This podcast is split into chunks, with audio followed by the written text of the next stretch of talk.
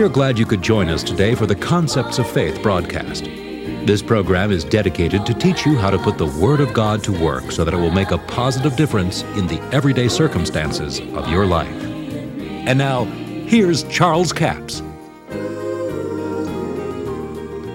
Now, the Apostle Paul, in saying that, he explained it, of course, what you pray about in the Spirit. The Holy Spirit will help you when you don't know how to pray, to pray in other language, in tongues, and speaking divine secrets, praying the way the Spirit knows to pray through your spirit. And then he said, all these things will work together for good. So be careful how you use that phrase in saying, well, the Bible said all things work together for good, because the Apostle Paul that wrote it didn't believe that they all work together for good. Now, another passage of Scripture that is very important has to be handled very delicately, or you could even misunderstand what he said here.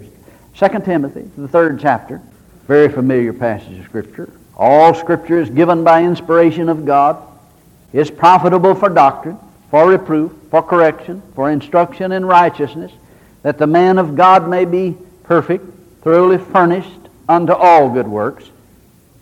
But now notice something. It said all Scripture is given by inspiration of God. Now most people will tell you that the Bible says that all Scripture is inspired of God. Have you ever heard people say that? I've been guilty of saying that myself. Well, the, all Scripture is inspired of God. But that's not what the Scripture says. It says all Scripture was given by inspiration of God. Now it makes a difference. If we don't know the difference in what is inspired and what was given by inspiration. Now certainly God's Word is inspired. God's Word is. The things that came by the Holy Ghost is inspired. But you see, there's scriptures in the Bible, in the book of Acts, that tells lies. Did you know there were lies in the Bible? recorded lies in the Bible, it tells you it is a lie. For instance, Ananias and Sapphira. When they came, and you know, some of the people there in the book of Acts, they would sell their land and bring the money and just give it all. You know, they had a great revival. So Ananias and Sapphira decided, you know, we'd like to be recognized as giving all that we sold our land for, but we'd like to keep some of it. So I tell you what, let's do. Let's sell the land, we'll keep part of it, and we'll make out like we're giving it all. And we'll get recognized. We'll really get it right up there on top. So they walk in there and proclaim that. Well, she didn't get there. She's still fixing her hair, see. When he goes in and he can't wait, so he goes and, and piles that money up there and tells them that's all of it. He sold his land and here it is. We're giving it all. Now, some of you ladies won't know how I know she was fixing her hair. It says that about three hours later that she came. That's why I figured she was fixing her hair. she showed up three hours later. Now, see, if it'd been some of our services, if they'd have showed up 30 minutes later, we'd been dismissed and gone home. but three hours later, they're still having church. And now she comes in. See, and don't know that he's already buried. They already buried him, didn't even tell her. He lied to the Holy Ghost. Now, you see, that's recorded in the Bible. Yes, we sold the land for so much. Now, that's a scripture in the Bible, but it's certainly not inspired of God, is it? But yet, God inspired the writer to include that. What the man did and what the man said for reproof, for instruction, and for rebuke, see.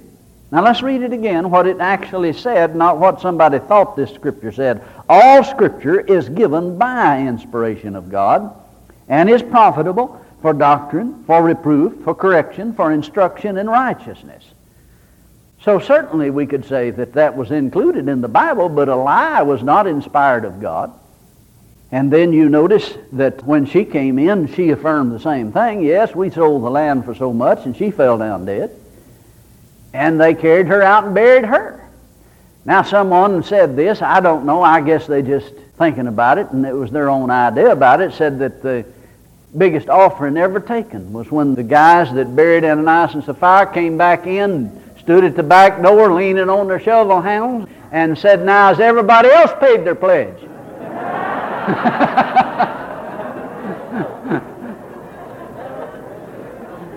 they said that was the greatest offering ever taken, you know. Everybody paid up quick, man. but now you can see then the difference in what is inspired of God, and there are other places in the Bible that it tells about things that people did. You see? Well, the things they did, some of the things they did certainly wasn't inspired of God, but see, the writer was inspired to include what they did in the Scripture for reproof, for instruction, for correction. So we need to realize that. For instance, the book of Job is one of the things. Here's another sacred cow scripture that if you don't get it kicked over, it'll hold you in bondage, where Job said, The Lord hath given, and the Lord hath taken away. Blessed be the name of the Lord. Well, that's certainly true that Job said that. It's accurately recorded in the Bible what Job said. But what Job said was not the truth. Now, he thought it was the truth. You know, it goes on there in the first chapter and says, In all this, Job sinned not nor charged God foolishly. Well, he didn't charge God foolishly. He really believed that, see. He really believed what he said. And like I said, under the old covenant, the people believed that everything that happened to them came from God. Now, if you study that, the things that happened there, of course, in the first chapter, you find out that the devil did it. Wasn't God at all. But yet somebody said, yes, but God allowed it. Well, there we go. See, we're back to that subject. God allowed it. Well, what do you mean God allowed it? Well, you see, the devil came before God and said, You've hedged Job about. You've kept him on every side. See, the very indictment that the devil brought against God concerning Job was that you've hedged him about and I couldn't get to him. I can just see God standing there grinning and saying, Yeah, I did it. I sure did. But then he says, after the devil approached him, he said, All he has is in thy power. Now, the word power, there's a footnote in my Bible that says hand. Now, somebody said that God put him in the devil's hands. But now, wait a minute. God said he's already there. He's already there. Now, I don't want to spend a whole lot of time on this because I want to say some other things, but I want to get enough information to you that you can go there in the book of Job and study it out and see what it was. It was the devil that was doing the destroying. It was the devil that was taking away what Job said. Now, see, sometimes we don't realize that Job couldn't read the first chapter of Job and find out who did it. we can't. We don't have any excuse in not knowing that it was the devil that took Job's possessions, not God. But somebody said, well, Job said it, and if you've ever been to one funeral, you've probably heard it quoted. But you know, I saw a bumper sticker the other day that's more accurate than what Job said. It said, The Lord hath given, and Uncle Sam has taken away. That'd be more accurate than what Job said. Now, certainly Job believed what he said. But you see, if you don't have information and you don't know, you just can't do any better if you don't know any better. Now you get over into the third chapter. And you'll find that Job, about verse 25, he says, The thing I've greatly feared has come upon me. The thing I was afraid of is coming to me. Fear broke the hedge down. Now, God had hedged him about, no doubt about that. You go back and read the first chapter, and you'll find out that Job was in fear. He was continually offering sacrifices, afraid that his children was going to do this or that and the other. There's a scripture in Ecclesiastes, I think it's the 10th chapter, somewhere along there it says, He that breaketh a hedge, a serpent shall bite him. Now, that's exactly what happened to Job. Now, somebody said the Bible said Job was perfect. Yeah, in the sense of what the Bible's talking about, the word perfect there means sincere. You can be sincere and be sincerely wrong. So we need to know that it was not God that destroyed Job's finances. You get over into the 42nd chapter of Job, and it said God turned the captivity of Job. Now think about it for a minute. If God turned the captivity of Job, then that means somebody had him captive and God turned it around to where Job had that individual captive. Isn't that right? If he turned the captivity? The devil had him captive and God turned it around to where Job had the devil captive and said God gave him twice what he ever had. Somebody said, well, God will do to you like he did to Job. I'm ready. Because he gave him twice what he ever had. That's what God did to Job. Under the new covenant, I'm convinced under the new covenant, it's impossible to have a Job experience today because of what Revelation 12th chapter, verse 7 through 10 said. Verse 7 There was war in heaven. Michael and his angels fought against the dragon, and the dragon fought against the angels and prevailed not, neither was their place found any more in heaven. And the great dragon was cast out, the old serpent called the devil and Satan, which deceiveth the whole world, and he was cast out into the earth, and the angels were cast out with him. Now notice, he's cast out into the earth, and when Adam was in the Garden of Eden, Satan was in the garden. Now listen to what it says. And I heard a loud voice saying in heaven, Now is come salvation and strength and the kingdom of our God and the power of his Christ, for the accuser of the brethren is cast down, which accused them before our God day and night. Now notice, he's called the accuser of the brethren. He accused Job before God.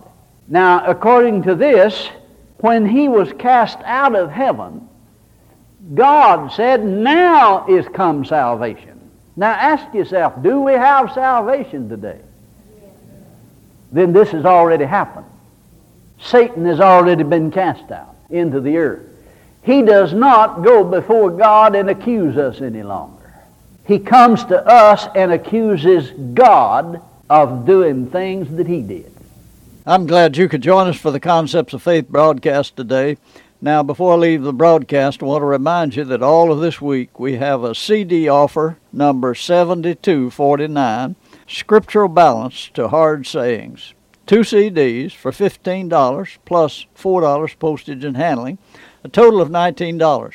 Now, in this series, we share with you scriptures that are so misunderstood throughout the Bible. Take, for instance, 2 Timothy 3:16. You'll hear people quote this and say, "You know what the Bible says? All scripture is inspired of God." Now stay with me, it'll turn out all right. Don't turn the radio off. Let me read you what it says. All scripture is given by inspiration of God and is profitable for doctrine, for reproof, for correction, for instruction in righteousness Notice it said all Scripture is given by inspiration of God. In other words, God inspired the writer to include everything that's included in the Bible. But all Scripture is not inspired of God. It is given by inspiration of God. Now, let me explain what I'm talking about. There are scriptures in the Bible that are outright lies. For instance, Ananias and Sapphira they said, Yes, we sold the land for so much. That was a lie. That wasn't inspired of God. That was inspired of the devil, the evil one. But God inspired the writer to include in the scriptures what they said because they lied to the Holy Ghost and it cost them their life. That is a scripture for reproof and for rebuke that you not lie to the Holy Ghost. Now, see, if he said all scripture's inspired of God, then that lie would have to be inspired of God. You understand what I'm talking about? Now, it'll help you understand this thing and help you understand the Bible better. That's offer number 7249 for a total of $19. We have a toll free order line 1 877 396 9400. Until tomorrow, this Charles Capps reminding you the enemy is defeated, God is exalted, and yes, Jesus is coming soon. To order the product offered today, call 1 877 396 9400 or write Charles Capps, P.O. Box 69, England, Arkansas 72046. A complete list of CDs, books, and DVDs are available online at charlescapps.com. Through the website, you can listen to this radio program again and subscribe to our podcast.